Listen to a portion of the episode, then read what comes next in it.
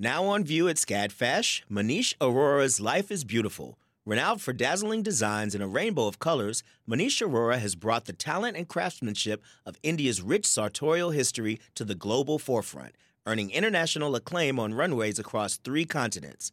Designing in India since the 1990s, Arora's glittering garments celebrate extravagant expressions of self through varied materials, techniques, and silhouettes in a triumphant union of Western and Eastern aesthetics adapted to today's multicultural society with a touch of humor. Find out more at scadfash.org.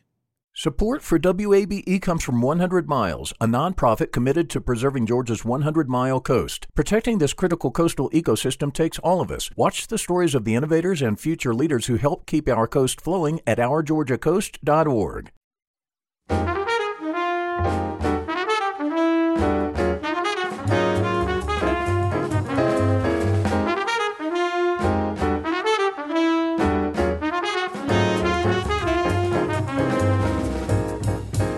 WABE in Atlanta. This is City Lights. I'm Lois Reitzes. Thank you for listening. There's particular excitement when the Indigo Girls perform here in their hometown, and that will happen soon on October 2nd. The duo of Amy Ray and Emily Saliers will appear at the Amplify Decatur Music Festival. When Amy Ray released her last solo album, Holler, in 2018, she joined me in studio and spoke about the deeply personal songs she wrote for the album, which were inspired by traditional country, southern rock, gospel, and bluegrass. We'll listen back to that interview with Amy Ray later in the program. First, some of country music's greatest legends, like Tim McGraw, Garth Brooks, and Willie Nelson, have gay women to thank for their success.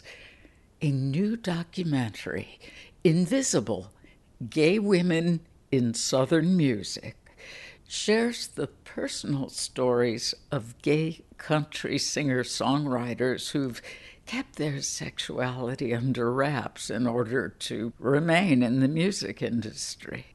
The documentary will screen September 25th as part of the festival Out on Film. The festival director is Jim Farmer. He joins us now via Zoom with the film director of Invisible, TJ Parsell. Welcome to City Lights. Thanks so much for having us, Lois. I really appreciate it. Thank you, Lois. It's a pleasure to be here. Jim, can you tell us a bit about this year's lineup? This year is our first hybrid festival, meaning we're having screenings in theater. We're also having screenings virtually as well. Virtually was very popular last year. I'm very proud of the lineup. We're opening with a film called Firebird, which is sort of a Cold War thriller about a soldier and a fighter pilot in a love triangle. Uh, of course, we have Invisible Gay Women in Southern Music, which I absolutely adore. We we saw the film last year just have not been waiting to sh- screen this film. Um, our closing night film is another excellent documentary called Keep the Cameras Rolling, the Pedro Zamora Way, which is about Pedro Zamora, who uh, was on the real world and became famous through that, and then later became uh, famous as a gay activist. In between, we have 145 other films, comedies, dramas, films from around the world, films from our backyard, just a great array and diversity of films. TJ, let's talk about Invisible. How would you summarize it? Well, Invisible is a story of a number of gay women, uh, singers, songwriters in Nashville, who, in spite of a number of institutional and other forces that seem to almost conspire to keep them down, they persevered anyhow. As a man, did you find it challenging in any way to capture the vulnerability and the personal stories these women share? A friend of mine came to me when I first moved to Nashville, and uh, he he called me up and he said, "TJ, I've got this idea for a film. I'd love to talk to you about it." And You know, this was someone who had nothing to do with film. And so when I met with him, I have to say my expectations were kind of low. And uh, I said, okay, what do you got? And he says, gay women in country music. There is this entire network of gay women songwriters who have written for everyone.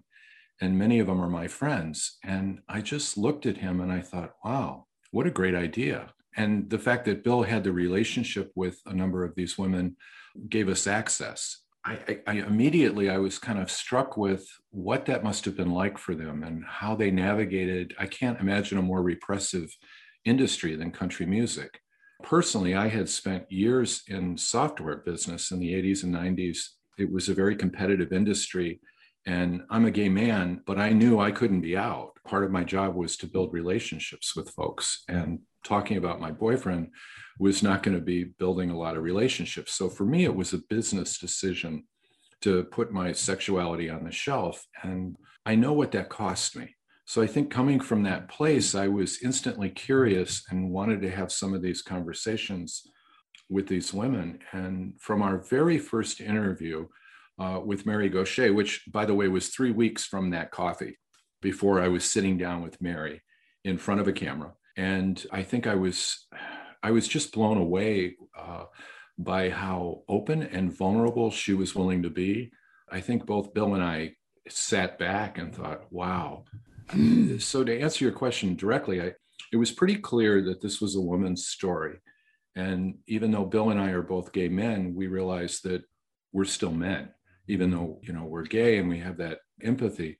So it was important to us to hire some key uh, department heads that were women. So my director of photography is a gay woman, and my editor is a woman. And I, I think that was very helpful for us because we needed a woman's uh, insight, I think, in, into some of these issues. I, I think almost immediately when we were filming, having Sandra Chandler as our cinematographer, I think that helped set these ladies at ease.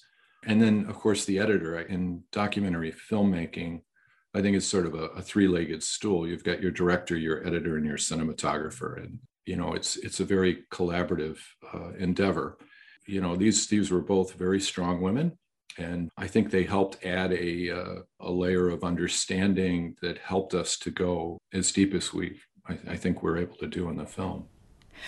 Was this the first time for some of these country musicians opening up about their sexuality the first time they open up on record? Uh, Kye Fleming it was her first time for sure. Kye Fleming is uh, a songwriter who's in the Nashville Songwriting Hall of Fame. She's written so many number one hits, she doesn't know how many she's written. Hmm. Uh, and she's actually now being inducted into the, the uh, National Songwriting Hall of Fame. Kye has never been out. Kye, when she came to Nashville, she had almost immediate success. Within six months, she had a couple of number one hits on uh, Barbara Mandrell's album. Her and her writing partner were Songwriters of the Year. So for Kye Fleming, the stakes were immediately high for her, and, and she knew that she could not be out. So what Kye did was she put her sexuality on the shelf. So our film is the first time she's ever put herself out there, and that was not a, an easy decision for her. I can imagine. In the film, Mary Gauthier said, Sexuality isn't relevant to what I do. Many of the women in the film just wanted to have the ability to write or play their music and their sexuality not matter. Do you think that they had to hide their dating more than if they were men? Oh, definitely more than if they were men. Country music, especially, is such a misogynistic uh, industry. And not friendly to gay men either. No. Uh, and in fact, that was a conscious decision on our part early on where we thought, you know what, let's just focus on gay women. It might be a little less threatening for some than for us to uh, tackle gay men as well. But I have to say that not long into the project, I began to scratch my head and wonder how much of what these women were dealing with was because they were gay and how much of it was because they're women. Mm. Intersectionality once again. I, women are, are very underrepresented in country music, and particularly in radio airplay. And in country music, especially, radio has a lot to do with how successful they'll be as artists. Uh, there was a study done in 2019 on uh, radio airplay, and only 13% of radio airplay was women there used to be a rule in country radio that you could only play two women for every 10 men and never two in a row. That's just staggering when you think of some of the country and the Nashville legends, how many of them are women. Well, and I think what struck me or what I found really interesting in the very beginning was the fact that of these performing artists, the large catalog of songs that were written by women and written by gay women. I think in the beginning of the project, I I was almost uh, a little giddy, thinking, God, I'd love to be a fly on the wall when some of these good old boys find out how much of their beloved music was written by lesbians. Although, was it Kye who said she thought of herself as a screenwriter? Bonnie Baker. Bonnie Baker said that. Yeah, she says if I do my job right, people will be up for awards uh, at the end of every year she's written number one hits for Reba McEntire and for uh, Hunter Hayes. The song Invisible was one of those. That's a song that's about bullying. She actually wrote that about or in response to her son being bullied at school. But over the course of the film, what happened was Bonnie, in, in no small part because of her involvement in the film, she had this burst of creativity where she sat down and wrote a series of songs that were deeply personal. Dry County is an original song in the film that she wrote about her her own life. So she made this transition from writing for other people to start writing for herself and, and to help tell some of her own story. That was one of the most um, powerful experiences in, in the making of the film was to watch her go through this process of going deep within herself to write a song that was so deeply personal. When she sent me the demo of the song, I could tell from the very first chord that this was something, you know, deeply, deeply personal. And I went to her and I said, Bonnie, I would love to track the development of this song when you go into the studio. And she really struggled with it because it opened up for her some wounds that she did not even realize she had been carrying around. And uh, at one point, she dropped out of the project. And uh, it, was actually the night before we were going to go into the studio and film her. And um, she just couldn't do it and she dropped out. And we had to back off and give her time to process. And about a year, a year and a half later, she came back and she says, I finished the song. We went into the studio and, and recorded her on a certain level, you must have felt that you were like a therapist in that process. It doesn't hurt that I'm married to a therapist, oh, or the fact that I've I've spent decades in therapy myself. So okay, so then you can also talk about the difficulties these musicians faced in trying to express their true selves when they had to stay hidden. I mean, how did writing music help them? Well, I think Mary Gauthier puts it best in the film. She says, you know, the deeply personal is universal. A song has to be vulnerable if it's going to be any good. I think that was one of the things I was struck with in the course of making the film and observing these women and talking to them about their process. The level and the degree to which they're willing to just rip open their chests and reveal who they are. That's great songwriting. That's the stuff that moves us. They have to do that work. They have to be willing to go there. And they do. I think that was the thing that I was very curious about was how do they do that at the same time for those women that that were in the closet that weren't able to be who they were how did they navigate that how did they balance those two things I, and I, I, I hope we we show some of that in, in the film. I hope people understand that. Very much so. After Chely Wright came out as gay, she was taken off country radio. When Dianne Davidson wrote a song about a woman, her career was destroyed. TJ, you mentioned the misogynistic character of Nashville country music. Who are the villains? Who's destroying these musicians' careers? Producers or the audience, the bookers? Who who who is responsible? You know, at the end of the day, I hope that Invisible serves as a uh, indictment of the patriarchy of country music. I don't know the answer to that. I'm not in the industry. I, I, think that I was privileged to spend time with this group of women and to explore with them what each of their journeys were. It just became clearer and clearer that women are underrepresented in the industry. There, it's not just radio; it's um, throughout the industry. There's gatekeepers throughout. It's it's not unlike the film business. I think that as I've been readying the film for the festival circuit and looking to engage uh, sales agents. There are so many uh, layers of gatekeepers that are men. It's incredibly frustrating. I was talking with a couple of large sales agents and they were bringing the film in to look at. And I was like, do, you have any women on that team at all that can look at this and give you a woman's perspective? I think clearly country radio is one of the villains. I think country radio has way too much power. In country music, to have a career, you need radio airplay. It's, it's controlled by two or three corporations. A lot of the program managers and a lot of the on air personalities, they're men. And when we started to um, hear about uh, some of the sexual harassment that goes on with the women on the radio circuit, it's appalling. You know, I wonder how much, how many uh, great talents we may have lost because they just didn't have the stomach for that. Hmm. Jim, I read that this year's on Film Festival will be available in the theater and virtually, as you said at the beginning of our conversation. How can viewers watch these films? We open September 23rd and we, and we run through October 3rd.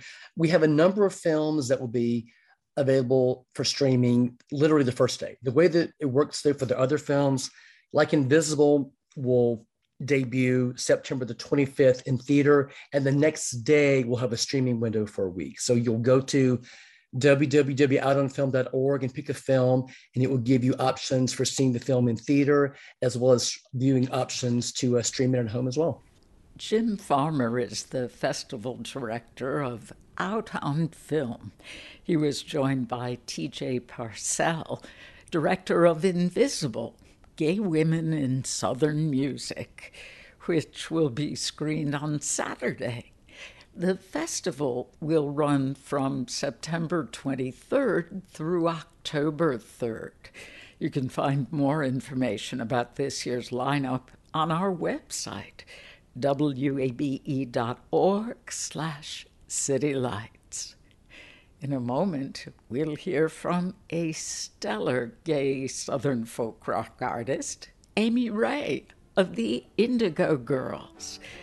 You're listening to WABE Atlanta.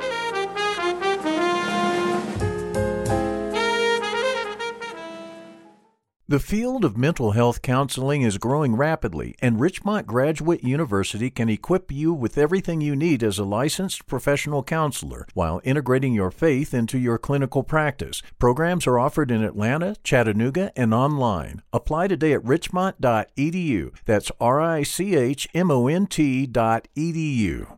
You love free, and at Ameris Bank, so do we. That's why we're proud to offer worry free, hassle free Ameris Bank free checking. Manage your money your way with convenient access to digital, mobile, and telephone banking, all with no monthly service fee or minimum balance requirements. At Ameris Bank, we're with you. For more information or to open an account, visit our local bankers in person or online at amerisbank.com slash free checking. Other fees such as overdraft fees may apply. Ameris Bank, member FDIC, equal housing lender. This is City Lights on WABE. I'm Lois Reitzes. Thank you for listening.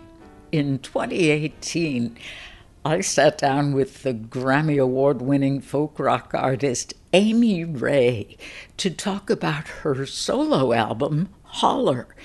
Since then, she's released several singles and an album titled Look Long with her Indigo Girls music partner, Emily Saliers. Holler is a mix of country, southern rock, mountain music, gospel, and bluegrass. When we spoke live in studio, Amy talked about the North Georgia poet Byron Herbert Reece, who inspired one of the songs on her album.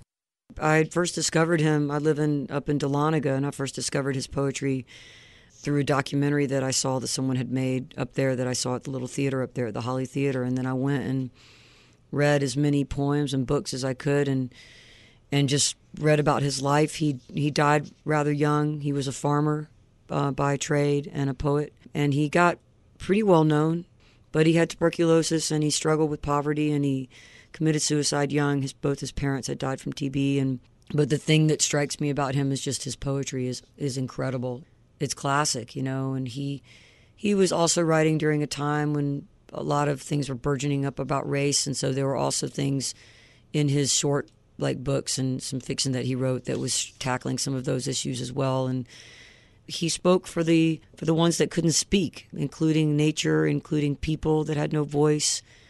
Um, so he was a beautiful man, and he just he inspired a song on this record, but he inspired a lot of my writing after I started reading him because I just um, it gave me even more attachment to where I I live, you know, where I call home and stuff. And part of that comes through resoundingly, well, much of that of the sense of place comes through resoundingly, but what's so refreshing about your take on the country and living in the country is your inclusive attitude. I was hoping you would perform Fine with the Dark. Yeah, I can do that. And I can do that. Do you want to talk about it before you play it or after? Uh, either way. Because it's not only about light and darkness in the literal sense, but it's also a metaphor for race. Yes, it is. Yes. So why don't you play it and then talk okay. about the lyrics?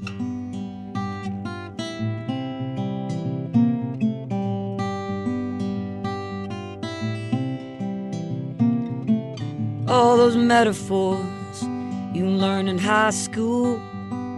Dark and light is wrong and right, it never made sense to me.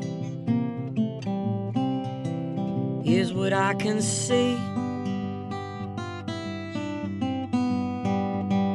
Can't see the stars if there's too much light.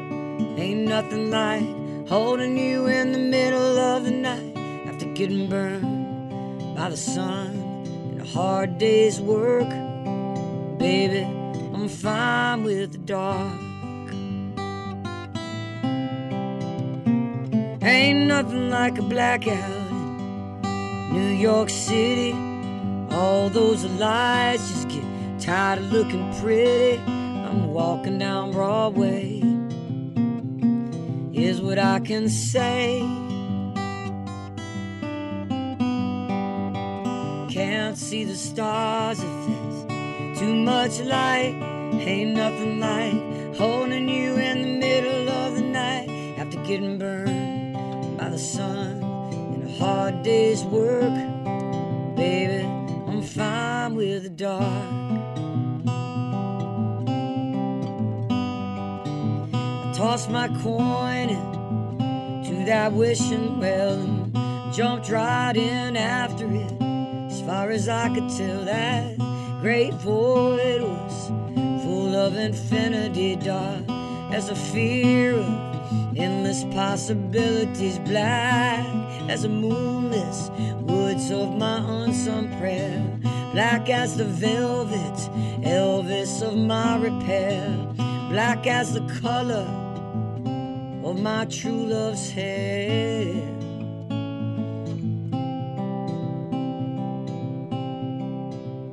Yeah, well, everybody's talking about that gray white light they see in the end. If you live right, I don't know about that, but I know what I need. Can't see the stars if there's too much light. Ain't nothing like holding you in the middle of the night after getting burned by the sun, the hard life's work. Baby, I'm fine with the dark. Baby, I'm fine with the dark. Baby, I'm fine with the dark.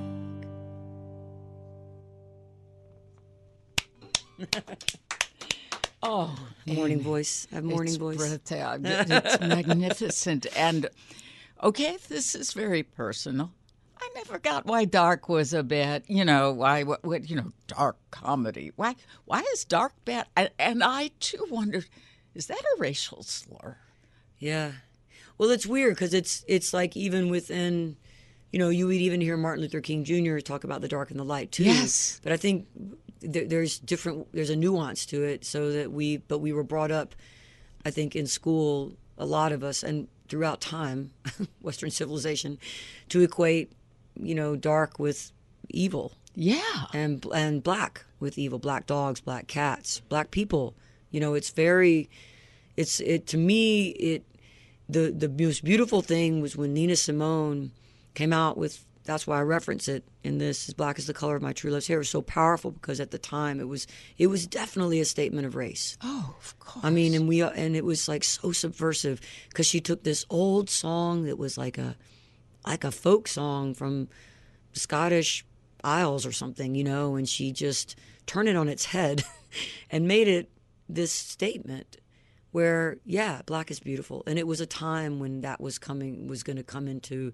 into light for us to that saying, you know, and so and I was thinking about how we're just taught that we were hammered over the head with it, you know, in all of our English classes, you know, with the metaphorical language, but also about the peacefulness of darkness, and and it's really also about the yin and yang and how we need both to understand the other, and you know, and that, um, and I was thinking about you know laborers and up where I live when I you know, drive up in the middle of the summer and see people out picking crops or whatever in, in their garden. And I just think about, you know, at the end of the day, how good it feels to get out of the sun and lay down in your bed in the complete pitch black, yes, you know, and because white light, bright, searing sunlight is not comfortable. yeah, yeah. So it's all about the, it's about a lot of, and it's about, you know, the darkness of the void being a beautiful thing because it's infinite possibilities. It's not supposed to be scary. If you've just tuned in, this is City Lights on WABE. Our guest is singer songwriter Amy Ray. Her album is called Holler. I have a particular favorite track on this recording. Eh, can we hear a little bit of Sparrow's Boogie?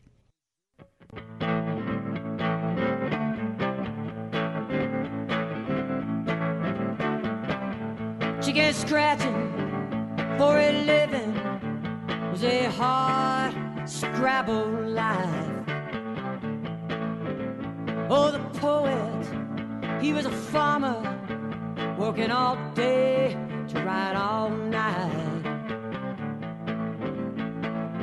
Dig, dig, pick, pick, set that babble free. That fox in the hen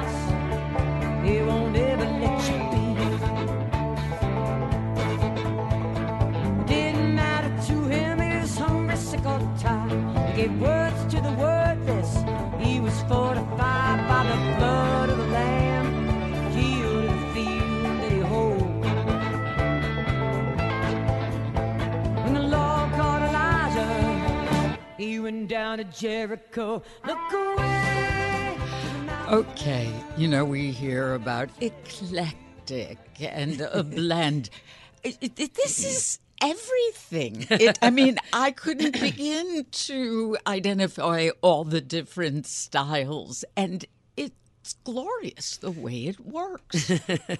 it's the credit to my band you know that i had a i have a really great band and this is a bunch of pr- people that i've been traveling with for about four or five years touring solo just playing in bars and some theaters but you know mostly bars. And um, we've had to spend a lot of time together in the van. And so so this was the band. And then that that there's a banjo player that played on this record that's uh, she's unbelievable. Her name's Alison Brown and she's one of the best seriously in the country. And she was the guest in our band. And then kofi burbridge from Tedeschi Trucks Band was our keyboard player, and then we had a horn and string section as well. So, you know, that's what gives it the the thing that it has. I mean, we recorded live, and You do have those lyrics, Amy. well, you know, Yeah. I I mean, They're pretty catchy. thank you, but yeah, thank you. It's it's fantastic.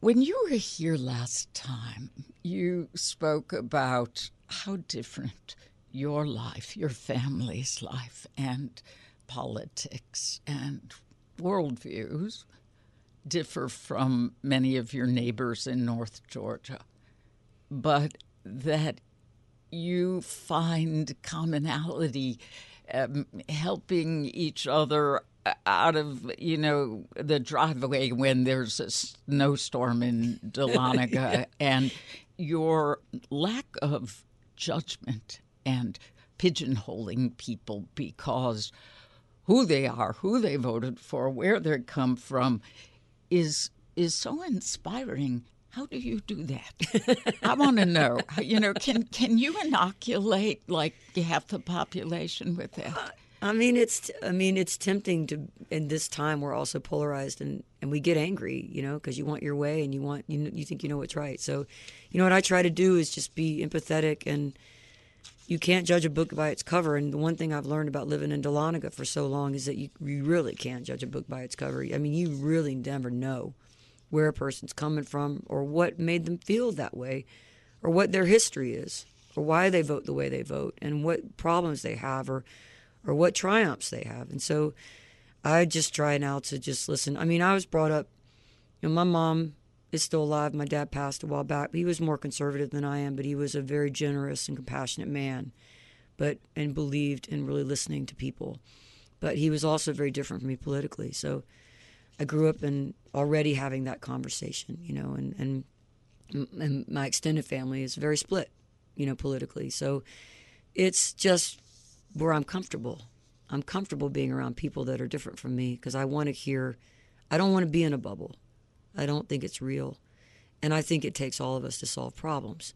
When I think it gets bad is when we start getting mean to each other and mean spirited and mean and not having love as the basis of things. And that sounds idealistic, but and it is. But it's like we got to start somewhere. If there is one song on the album that sums that up, it is Jesus was a walking man. We only have three and a half minutes left, but if you could just give us the quickest synopsis Okay. of that, we'll go out listening to a track of it. The synopsis is, "What would Jesus do?" Yeah. That's basically the synopsis At the border. with refugees and immigrants, and it's about love.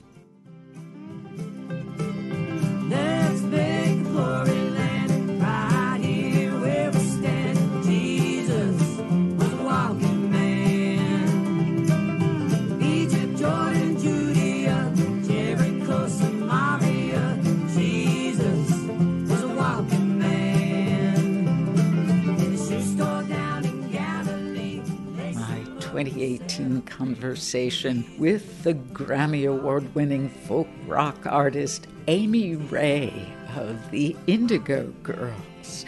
She was talking about her solo album, Holler. The Indigo Girls will perform at the Amplify Decatur Music Festival on Saturday, October 2nd. Just ahead on City Lights, a painter known as the Warhol of Walmart, Brendan O'Connell. You're tuned to WABE Atlanta.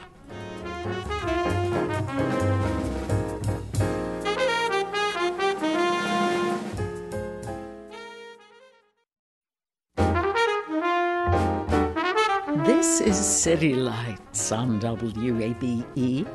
I'm Lois Reitzes. Thank you for listening.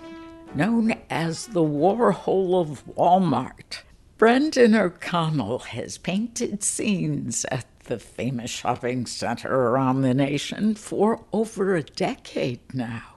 He grew up in Tucker, Georgia, and graduated from Emory University with a degree in philosophy and Spanish literature. He thought he was going to be a writer until he discovered his love for capturing the everyday person or scenes of the supermarket chain. I spoke with Brendan O'Connell a few years ago and asked what drew him to painting scenes of shopping. I moved to Europe after going to Emory, and I spent seven years there. And when I came back, I had this desire to paint America hmm. and kind of. There weren't 1,500 Walmarts when I left, but they were there when I came back. So it was definitely a noticeable entity. And I, I also live in the country in Connecticut, and you don't see people until you actually go to a Walmart. Really? I, I- I'll go to my bank and I can say, you know, I'm the only one in line and can I get me a dog biscuit and a mortgage? You know, there, there's like no one there. But when you go to Walmart, you suddenly see vast numbers of people. Now that you mention it, I remember reading that in a Walmart in Connecticut.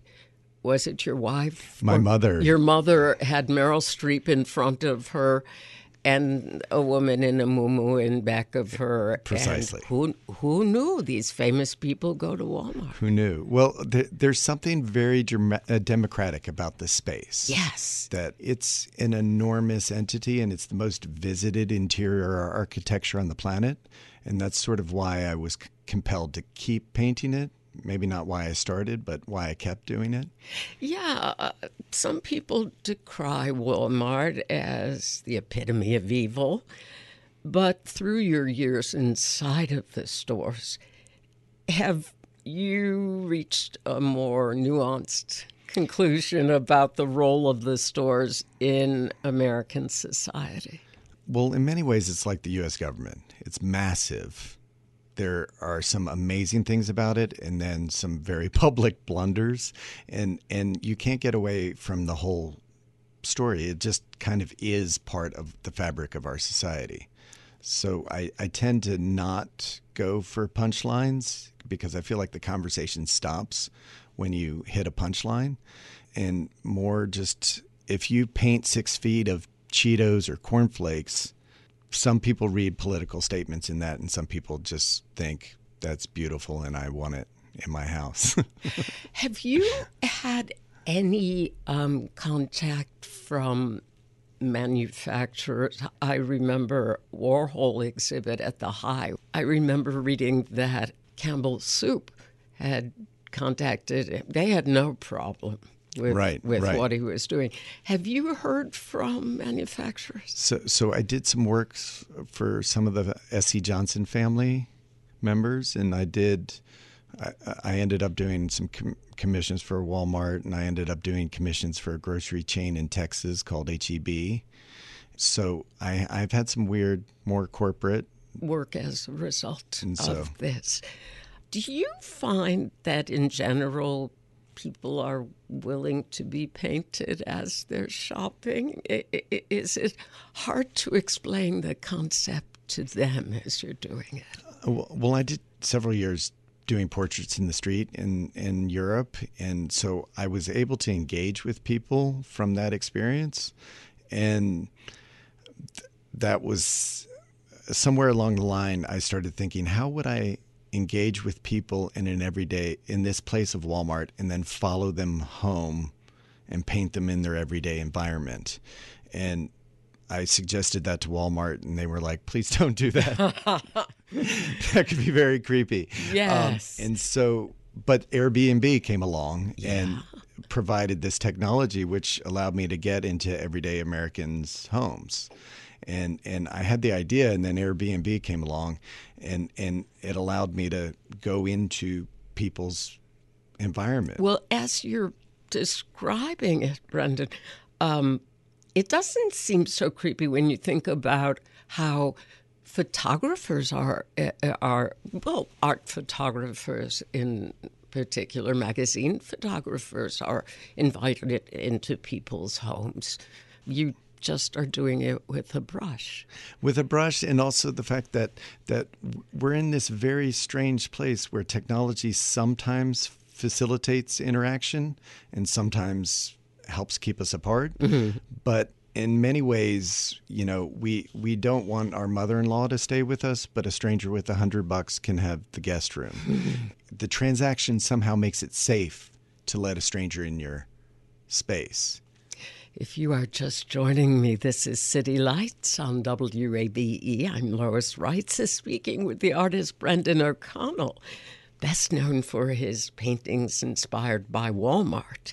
Do you think our lives are more affected by uh, uh, the mundane, everyday tasks instead of major events? Is that part of what drew you to the Walmart art? I like the idea of seeing something overlooked and trying to make something beautiful out of it. That that I find interesting. The the old I mean, I went to Catholic school here, and the idea of kind of making making a sacrament out of an ordinary moment eh, was I saw that as an artistic idea. Brendan, unlike many other successful artists, you didn't have any formal training, did you? Not really. When I was 22, I was writing a novel about a group of painters, and I decided to teach myself how to draw because I had a character who was self taught. You never drew before that. No, never. And yet here you are in permanent museum collections and in the homes of some people who pay a great deal of money for your work, which is great. But how did you get from there to there? You think it's going to happen instantly. Something happens, and you're like, oh, I'm set now. And then 15 years go by, and nothing really happens. And then uh, there, there are a lot of peaks and valleys being a painter. Your wife is also a painter. She is. She, she did the white Emily Buchanan. She did the White House Christmas card for the Obamas, and Was that the one with the dog on the front? uh, that was the one with yeah the paintings of the dogs in the in the hallway. Yes, yes. yes, that's Oh, that's her. Beautiful. But she prefers landscapes. Yes. You are drawn to people. I well, I feel like I started doing a little bit of what she does. I just happen to do it inside. I paint the paved part of the earth, and she does bucolic landscapes, and so I'm doing plein air in Walmart or people's houses. And you compared the aisles to boulevards of Paris. Well, there's something about the the way the impressionists focused on everyday, you know, the commercial life, uh, as in Walmart kind of put boulevards underneath a roof. You know, they're very wide aisles, and the concept of fifteen thousand SKUs being under one roof is, is uh, mind-boggling. It is. Would you talk about what happened in the trajectory of your relationship with Walmart? So that it was funny because originally I would go in, I would take a few pictures, and someone would tap me on the shoulder and say, "You're going to have to leave," and and then I would get a group of artists to go with me, and I would the goal I would buy them all lunch in exchange for taking hundred pictures before they got thrown out. So this was in part because Sam Walton used to take photos himself. He did. He did. He, I mean, I think retailers have always investigated other trade secrets, but I was more interested in the idea of, wow, this people just come here and there's stuff, and it was easy to predict the future. That I had this image of my kids would tell their kids there was this place where you could go, and there was a bicycle and a loaf of bread and that and that none of that would exist. I mean, you saw it happen with Barnes and Noble. Yes. You and and you could predict that we're going in a direction where nobody nobody wants to leave their house. The U.S. is in another time of transition with the Me Too movement, groups like Black Lives Matter. Have you noticed these changes translated into the everyday? It definitely makes you think a lot about how we appropriate images and how we use images, just what an image can mean. Well, in terms of the trajectory of your Walmart experience, if if we could return to that. There was a point where you stopped being thrown out, and in fact, you were contacted by corporate Walmart. Well, I, I, I think I was on NPR in Boston, and I literally said, I've been thrown out of more Walmarts than most New Yorkers have ever been in. And I think I got a call 10 minutes later. from corporate Walmart. Yes. And they were like, We actually like what you do, and we'd like to make it easy on you to go do this. And then Susan Orlean did a profile of you in the New Yorker. Yes, yes. Every day I thank Susan Orlean and Jesus for my because that was like getting a lottery ticket for for an artist, having her profile me. And the first phone call I got was from you know the Colbert Show, Okay, And- now you have reached the summit. The summit, the of, summit. One of the heroes. Truly one of our nation's heroes. Yes. Or at least mine. Right, right. And um, how did Stephen react to all of it? Well, he was very funny because the old show is different from the new show, obviously. But but he was very gracious, and he came backstage and he said, "You know, I love what you do, but I play a buffoon out there, so deal with it." So that that it was good advice and helpful, but I read that you have developed a friendship with Alec Baldwin, and in fact, he owns some of your work. about yeah, he owns a lot, but I've known him since 1995, so long before the New Yorker. And in fact, when he bought the first painting in 1995, I thought I was made, but it didn't happen for another 15 years.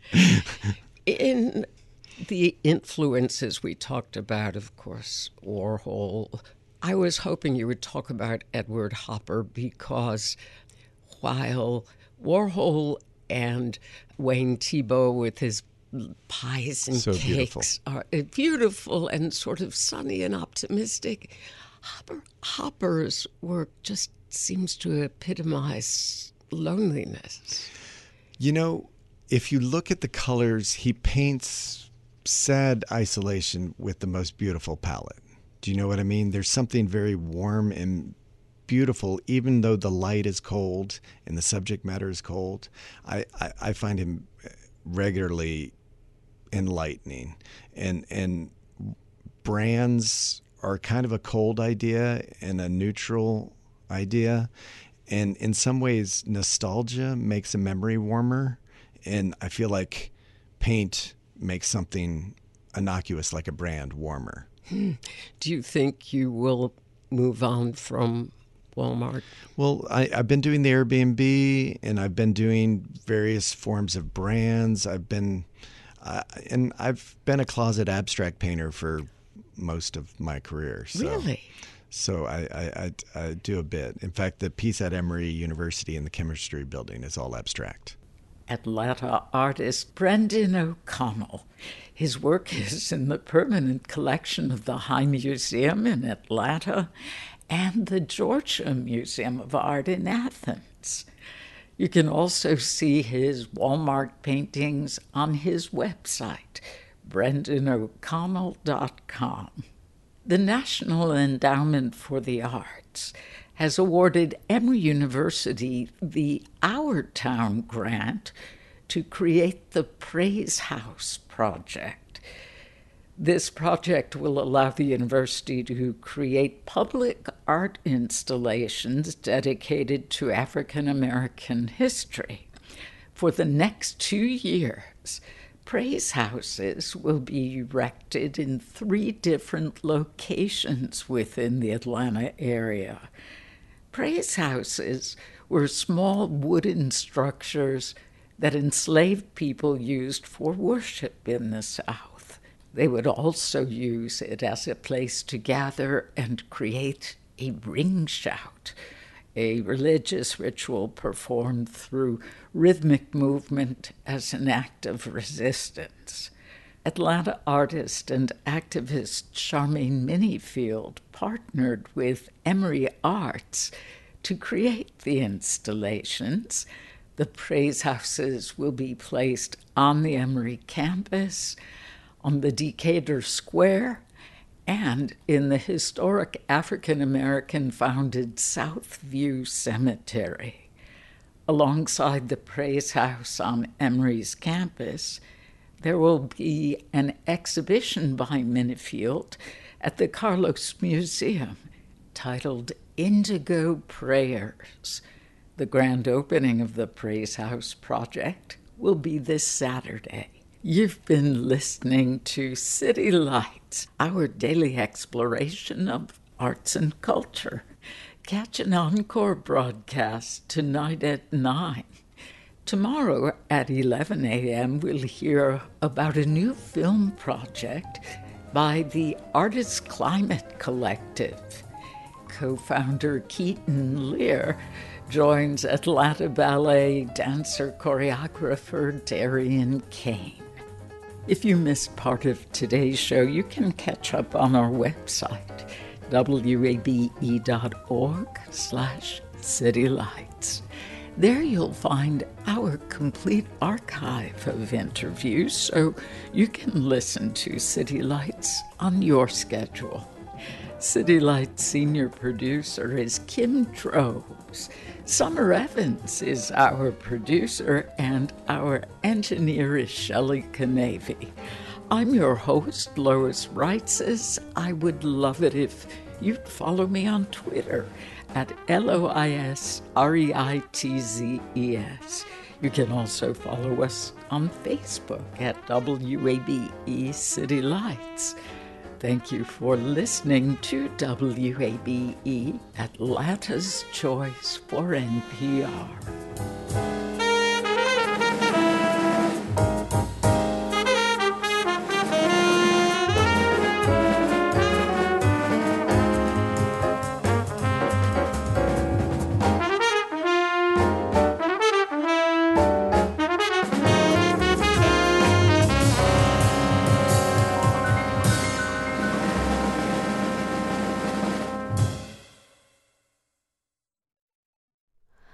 Hi, it's Terry Gross, the host of Fresh Air. We bring you in depth, long form interviews with actors, directors, musicians, authors, journalists, and more. Listen to our Peabody Award winning Fresh Air podcast from WHYY and NPR. Have you donated to WABE yet? I know you've heard us talking about why it's important, but it doesn't have to be this big decision. You can give at whatever amount fits your budget. It can be a spur of the moment thing. You already get so much out of public radio, so just go for it. Visit wabe.org/donate and become a member right now. And thank you.